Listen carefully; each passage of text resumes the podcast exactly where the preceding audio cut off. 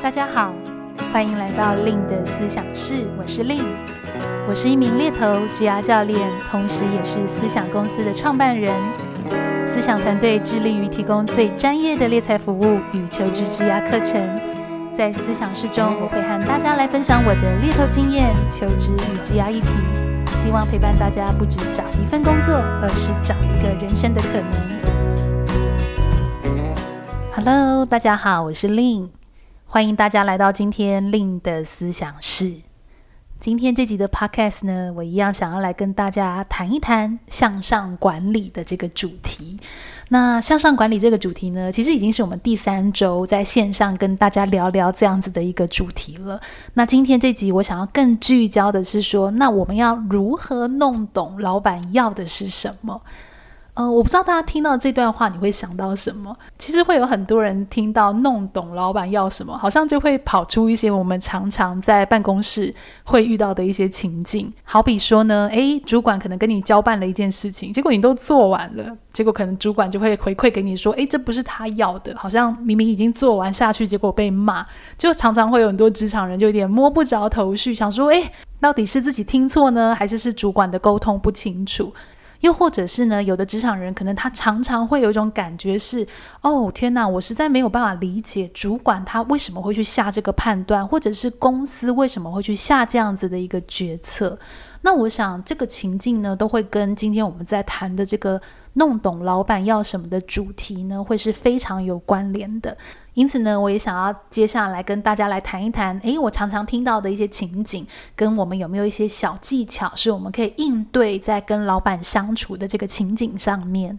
首先呢，在我们来谈如何弄懂老板要什么钱呢，我想有一个很关键的心态，是我们上一集 Podcast 其实有聊过的，就是身为职场人的我们，到底要如何把心态摆在的是对事不对人。我的意思是，老板其实有非常多不一样的种类，比如说是一个你从来没有见过的老板，可能你加入公司，他跟你 base 在不同的城市，比如说你是 base 在新竹，呃，老板是 base 在台中这样子的一个老板。那又或者是呢，有的老板是那种诶非常聪明，反应非常快。那也有的老板呢是那种比较优柔寡断一点，或者是呢他比较没有一些安全感，甚至是呢有些老板他的情感需求，可能他的感情是比较丰沛的，所以呢他也许会比较容易是用情绪在跟我们做沟通。那所以我想这么多不同类型的人，他们都很有可能会是我们职涯中诶某一段工作的老板。所以为什么呢？我常常会鼓励职场人，就是说，诶，我们在工作的时候，可能尽可能的不要去对这个人，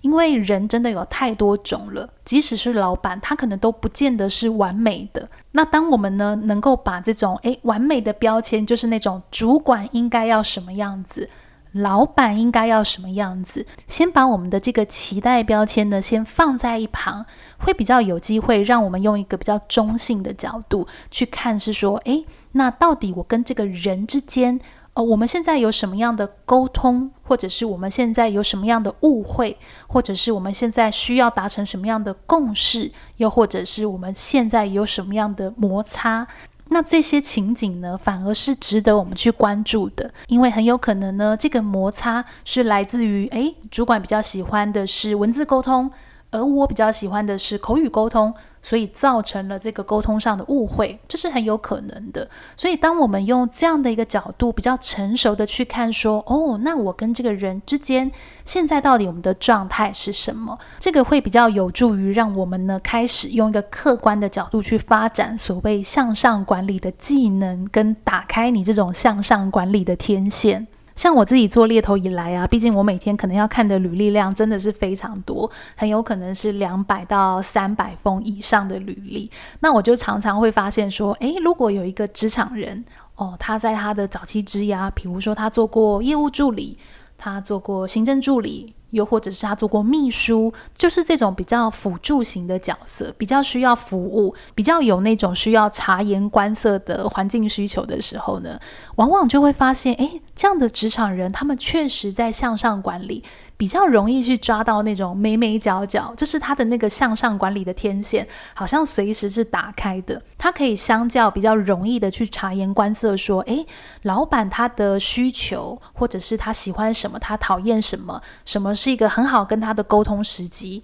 那用这样子对他的了解，去跟他阐述你的想法，并且让老板能买单。所以这其实是一个很有趣的一个呃，我可以说线索嘛。所以向上管理呢，它真的是一个我们必需要后天去练习的一些技巧，因为很有可能在我们的成长过程，或者是诶，像我刚刚讲的，你的职涯历程就是没有那种需要服务。或者是需要去对环境、对特定的人士去察言观色，并且想办法去影响他，想办法去说服他。如果你过去其实没有这样的一个场合可以练习，那当然啦，自然的你对于向上管理，可能你平常就不会去意识到它的重要性，或者是呢，当那种关键时刻来临，可能你也会有点不知所措。诶，到底我现在应该要怎么样去读懂这个办公室的空气，或者是说，诶，老板今天的这个眼色到底是什么样的一个意思？所以，如果听友们，如果你们身旁有一个朋友圈，就是诶，你知道你的朋友谁谁谁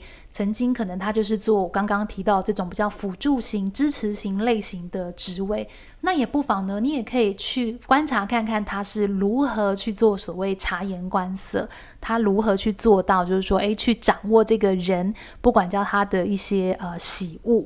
去跟他做一个比较良好的一个合作。那当我们可以把我们的心态啊调整到这个情境，就是诶，我跟这个人到底我们中间现在状况是什么？是有误会，是有共识，或者是需要去化解一些矛盾？就不管它是什么样的一个关系，那我认为第二个最重要的东西就来喽。第二个是我们要如何知道老板的目标有哪一些？其实想要弄懂老板要什么，我想我们必须要能够去换位到老板的立场。诶，到底老板这个人这个对象，他比如说今年他的工作重点是什么？他现在背负的任务，他现在背负的期许有哪一些？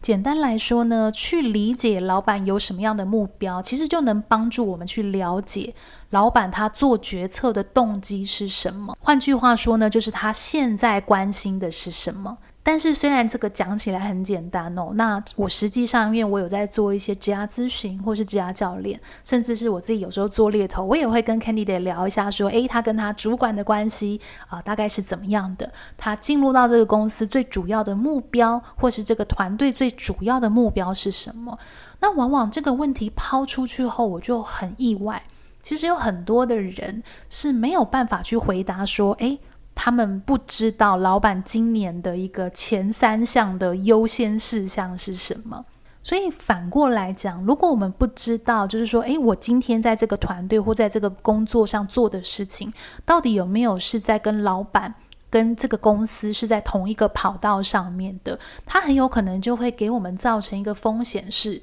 我们的努力是没有在跑道上的，因为我的努力跟我的付出并不是老板现在最关心的事情。因此，如果我们能够帮助我们的主管或老板去实现他这前三个，比如说今年要做的优先事项之一。那就很有可能我们会比较容易受到上面的关注，就是会让自己的个人能见度比较能够去提升，其实也比较能够去确保我们的努力真的是在一个对的方向，而不是就是说，诶，我真的很努力了，我也加班了，但是却得不到掌声跟赞赏。那讲到这边呢，不妨听友们也可以回想看看，诶，今年已经到九月了。那我今年年初，比如说我在做绩效考核，就是这种季度考核的时候，或者是我有机会跟老板 one on one 的时候，我有没有很有意识的去了解老板今年的目标会是什么，或者是公司接下来一到三年发展的方向会是什么？那我自己有没有去检视到我做的是能够给这个方向带来一些价值的？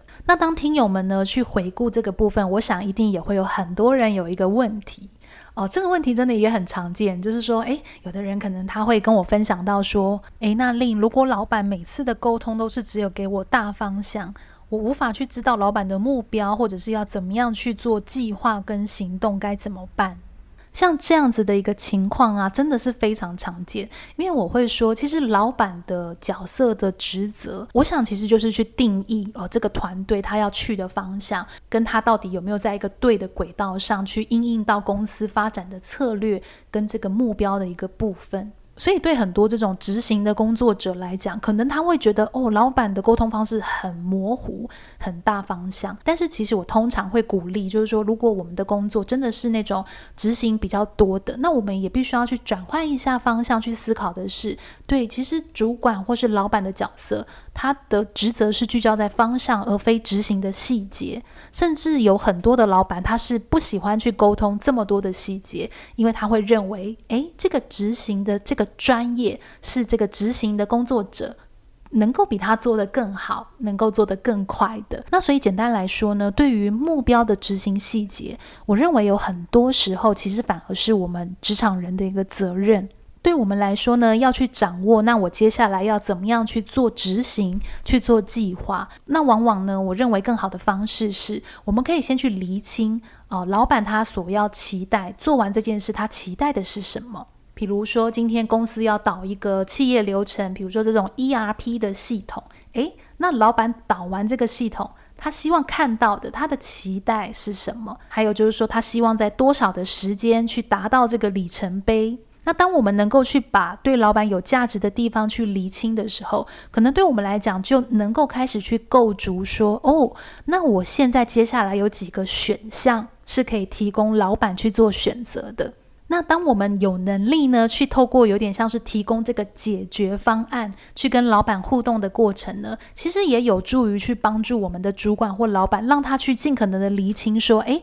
他的一些期待值的需求，跟他对于这件事情所要达到的那个范围是什么，把这个优先次序呢能排出来。所以我想，这个是坊间，就是说，诶，常常可能听友们在文章上会看到的一段话，就是说，诶，跟你的主管或老板沟通，我们要带的永远是解决方案，而不是问题。我不知道大家有没有听过这段话，但是我想，往往在许多的这种报章杂志上，其实都会去谈到这个非常共通这样的一个概念。但是呢，提供这个解决方案的能力呢，我认为真的也并不是每个人都天生就会的，它真的也是需要我们后天去做一些学习。因为要能够去分析老板现在所面临到的一个情境，它其实就是一个比较复杂性的换位思考。我们怎么样换位到我们从来没有做过的工作的立场以及这个期待值，并且呢，可能要在生成这个解决方案的这个过程里面去做很多的一些资料收集，或者是说去做很多的推翻自己的呃，可能叫计划或是原先的一个假设。那这个真的也会需要我们有一定的心理素质，不然其实很容易就会觉得说啊，好麻烦呐。或者是说，为什么老板就不告诉我一个明确的方向就好？我要怎么做啊？其实就会很容易的流于这种单方面的抱怨。那这对于我们在公司的晋升跟个人发展上，其实长期来说，它是非常有风险，甚至是会危害到我们自己的。讲到这边啊，大家会不会真的觉得有点难呢？就是那个有点难是，像我在录这集 podcast 啊，我就有跟我们办公室的同事就有一些讨论。然后呢，有一个我们比较年轻的同事，诶，他就提到说，诶，那真的很难呐，因为毕竟我也没做过老板，我怎么会知道老板的位置跟他眼睛看到的是什么，跟他在乎的、啊、会是什么？那以我们作为一个工作者，一定很自然的是想要维护自己的权益呀。那个权益很有可能是哦、多一点的薪水，或者是更轻松一点的一个工作，更顺畅一点的。沟通等等的，那我想这个真的就会是一个很实际，我们在学习所谓向上管理，一定一定会遇到的一个挑战。所以，如果听友们你在听这段，其实你心里也有这样的一个同意，这样子的 murmur，我认为真的是很正常的。因为在我们的成长过程，说实在话，其实进入到职场，我觉得有一个很重要的功课，就是开始学习服从。可是“服从”这个字，站在我们听到这个字，其实是会很抗拒的。毕竟我们现在生活在一个是非常自由、比较民主，或者是很倡导个人主义，呃，这样子的一个环境里面，所以听到“服从”，好像就有那种很不自由的一个感受，或者是好像自己没有权利，只能受制于人。但我其实啊，在这么多年来跟这些专业经理人啊、C level 的工作者呃一起互动下来，我真的常常看到这些人，他之所以可以在他们的职涯继续的去突破他们自己。往上的去做发展，真的，我认为有一个很重要的里程碑，就是在他们的职压早期，他们会发现服从的一个呃必要性，跟去学习这个服从，因为学习服从的过程本身就是开始在学习把个人、把自我先放在第二的优先次序。先去以这个团队、以这个大局为考量，去跟外部的人去合作。那这个外部的人很有可能就是你的同事，很有可能就是你的老板，甚至是你的合作厂商。那这个过程他一定不会那么舒服啊，因为我想以我们生而为人的本能，一定就是会有很多自己想做、自己的喜欢跟不喜欢。那当我们开始要以这种大局、以这种团体、以这种共识去思考的时候，难免就一定会带来心态上面的那个不舒服跟挑战。那我觉得，也许不要用服从这个词，如果用服务。可能也是一个很好的一个比喻，就是我们怎么样开始把自己放小一点，也可以有这个空间去看到别人的立场，看到别人的一些想法。那这个对于我们在职场上说，所谓发展领导能力，就是这个 leadership 的这个部分，其实是非常重要的，也是非常有关联的。当我们能够是从个人的角度拉高到一个团体、一个共识的角度，其实我们整个人的呈现跟沟通方式，跟别人对我们的印象都会非常的一个不一样。那这也常常就是造就了我们三十岁之后，我们的职涯可以走的高度跟这个快慢的程度。嗯，我为什么会说三十岁呢？其实以我自己的经验，我在看职场人的呃职涯发展，我很深刻的看到的是，三十岁前呢，可能对很多的我们都都还在做所谓的技能打底。就是一技之长啊，专业技能的一个打底，所以通常呢，跟同才之间的那种，你说薪资水平，当然会有落差，但是它的落差其实可能还没有那么大。但是往往呢，当如果一个人的职涯前期，就是在他的三十岁前，他很早的开始在学习这种可以说服从、呃服务、以团体为主的决策方式。甚至是向上管理，跟别人开始去展开这些换位沟通跟互动，用一个比较成熟的职场观带入到他个人的发展上面。那往往这样子的一个职场人呢，在三十岁后，你就会发现，诶，那个分水岭就出现了。那个分水岭就会是，哦，有的人他开始可以上得去了。我所谓上得去是，可能他就当了主管呐、呃，往上继续去做晋升，或者是他更有筹码，以更有潜力的那种姿态跳槽到更好的一个工作。那所以我觉得这样子的一个职涯发生跟成长，它并不是偶然的，它是真的很需要一些我们后天给自己的锻炼，用一个比较策略性的角度来发展自己。所以，如果听友们你对自己的了解是觉得自己比较属于那种诶追求自我实现比较高的，就工作的感成就比较高的，其实不妨真的我们可以开始去思考怎么样来去发展自己。那当然啦，因为我觉得现在的职场发展真的很多元，也不一定是你要当管理者。才会是一个好的发展，很有可能呢，你比较早去发展这种职场的成熟度，也会让你，比如说你未来自己要创业，你就会有一群很支持你的人，别人很因为你的高度跟你的格局，愿意去投资你。甚至也因为这样子，你有不同的朋友圈、不同的人脉圈，你可以接受到更洞烛先机的这种资讯。那所以我想呢，这样子的一个养成自己向上管理啊的这种角度，它其实会给我们带来长期职涯的一个非常重要的影响性。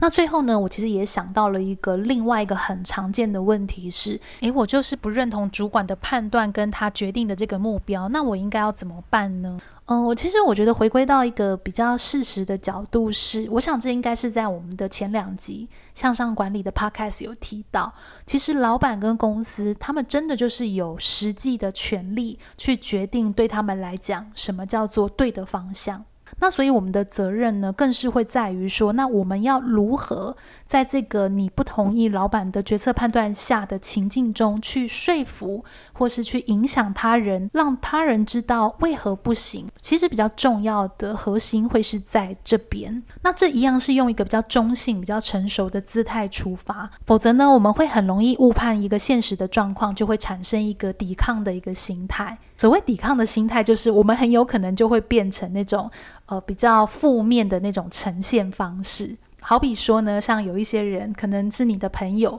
啊、或是你的同事，他可能常常在私底下，他就会提到说啊，最近可能工作很不顺心啊，老板总是很不同意他呀，从来都没有怎么样怎么样，或者是每次老板都怎么样怎么样，或者是很多人都说什么什么什么。就是这样的描述，我不知道大家听起来会不会觉得很绝对？所谓很绝对，就是刚刚提到有没有？从来没有，每一次，很多人。那这样子的一个说法，其实它并不是一个提出具体事实的一种说法，就是会有那种比较非黑即白的这种呃诠释方式。那这样子的一个呈现方式呢，常常也会很容易让我们流露一种形象，就是说，诶，好像我们是比较负面思考的这样子的一个形象在。那这个对于我们的职场发展或是职场的人际关系，其实我认为它也是一个未爆弹，就是很有可能别人也会听一听，但是他不一定。真实的会去回应我们，那常常去流于这些不自知的抱怨，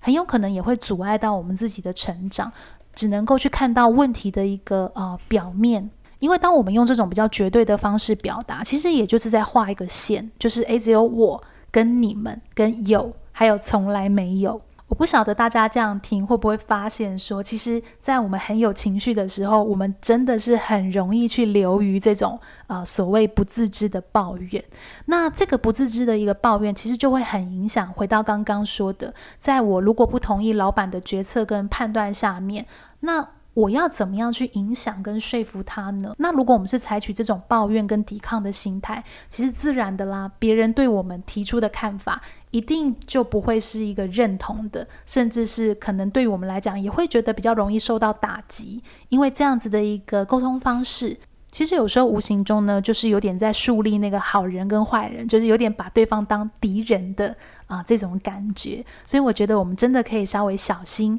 诶，有时候我们在情绪来的时候，是不是这样子的一个心态，会反而没有办法让我们达到目的？那如果要让我们去达到这个目的呢？我其实很鼓励我们可以用所谓澄清问题，而不是抱怨的这个小技巧。澄清问题的意思是呢，就是说，诶。我们可以在沟通的时候去提到这种客观的一个事实，跟我们看到所谓背后的因素啊，这种原因去跟对方去做核对。这样讲好像会有点抽象，我来举个例给大家听听看。就比如说，像我们刚刚说，在我们有情绪的时候，我们常常会说很多人说什么什么什么什么。呃，其实这句话如果我们用那个澄清的角度，我们可能就会去好奇说。哦，请问你指的很多人是什么样的人呢？哦，是有特定对象吗？或者是几个人？那他们说，哦，是又说了些什么呢？其实这样子本身就是在做所谓的澄清跟核对。所以我想呢，当我们可以用这个澄清跟核对的技巧。那当我们在不同意对方的一些判断的时候呢，可能我们也可以去用这种好奇去厘清一下对方他可能在做这个判断背后的逻辑是什么。那我们可以用一种分享我们自己逻辑的角度去告诉对方我们看到的、我们关心的，呃，我们之所以想要告诉这件事情，我们背后的动机跟那个心意是什么。透过这样的一个方式，其实比较容易会有那种一来一往的沟通空间。就比较不会像刚刚我提到那个举例，就是说，诶，我们很有可能在那个情绪张力很高的时候，就会比较流于那种负面的呈现，去划清那种你跟我之间的那个界限。因为我想，其实，在职场上工作，很多时候我们是没有办法一个人做事情的，有很多的专案啊，很多的任务是需要透过呃老板或者是跟你的其他同事的伙伴一起去做完成的。其实这也就是领导力为什么这么重要的部分。领导力就是说，我们如何从个人变成是我知道如何让一个团体一起去做到所谓达成目标的一个过程。好啦，那我想我们今天在线上聊天的时间也差不多了。呃，希望做这集的分享呢，可以带给听友们一些对于不同呃所谓向上管理跟跟老板互动之间比较中性的一些想法跟应对的一个方法。那如果听友们呢，你对这个主题还有一些好奇，其实都很欢迎呢，可以就是私信我，比如说用 IG 的小盒子啊，或者是 Facebook，可以留言给我们，让我们知道你在向上管理上还遇过什么样的一个情境，跟你会有什么样的一个好奇。那我想呢，呃，各位听友们的你们的回馈，其实我都会看。那虽然没有办法一一的回复，但通常呢，我也会在我有余力的时候，去挑选一些比较共通的一个主题，来把它变成所谓的 podcast，跟大家做分享。那最后呢，我也想要预告一下，在接下来九月二十五、九月二十六跟十一月六号跟七号，都有我亲自带领的盖洛普优势工作坊。那在这个工作坊呢，因为疫情的关系呢，我们现在是走那种超级精致的小班制，所以呢，请听友们也不用担心。那透过这样的一个实体的共同学习呢，我们将有机会在两天的一个工作坊里面，去透过先深入的、有方法的去探索自己、认识自己，也才能比较好的那个去理解他人，去做所谓的一个换位思考。其实这真的是一个非常重要的一个软技能。那所以我想呢，在这两天的盖洛普优势工作坊，我们除了在结合这种职业发展的一个主题上面，在这种换位思考的呃感受跟能力上，也是我会非常着重的这个部分。所以我想大家呢，可以把握我们今年因为疫情关系这种精致小班的一个工作坊，很期待在工作坊可以看到大家喽。那如果你喜欢今天这集的 Podcast 呢，也别忘了可以订阅我的 Facebook、IG、部落格，搜寻猎头的日常就可以找到我喽。那另的思想室呢，目前也有在 YouTube 频道上架。别忘了，也可以帮我移动到那边去订阅、开启小铃铛。那疫情期间呢，请大家务必保持安全喽。那就和大家下期再见，拜拜。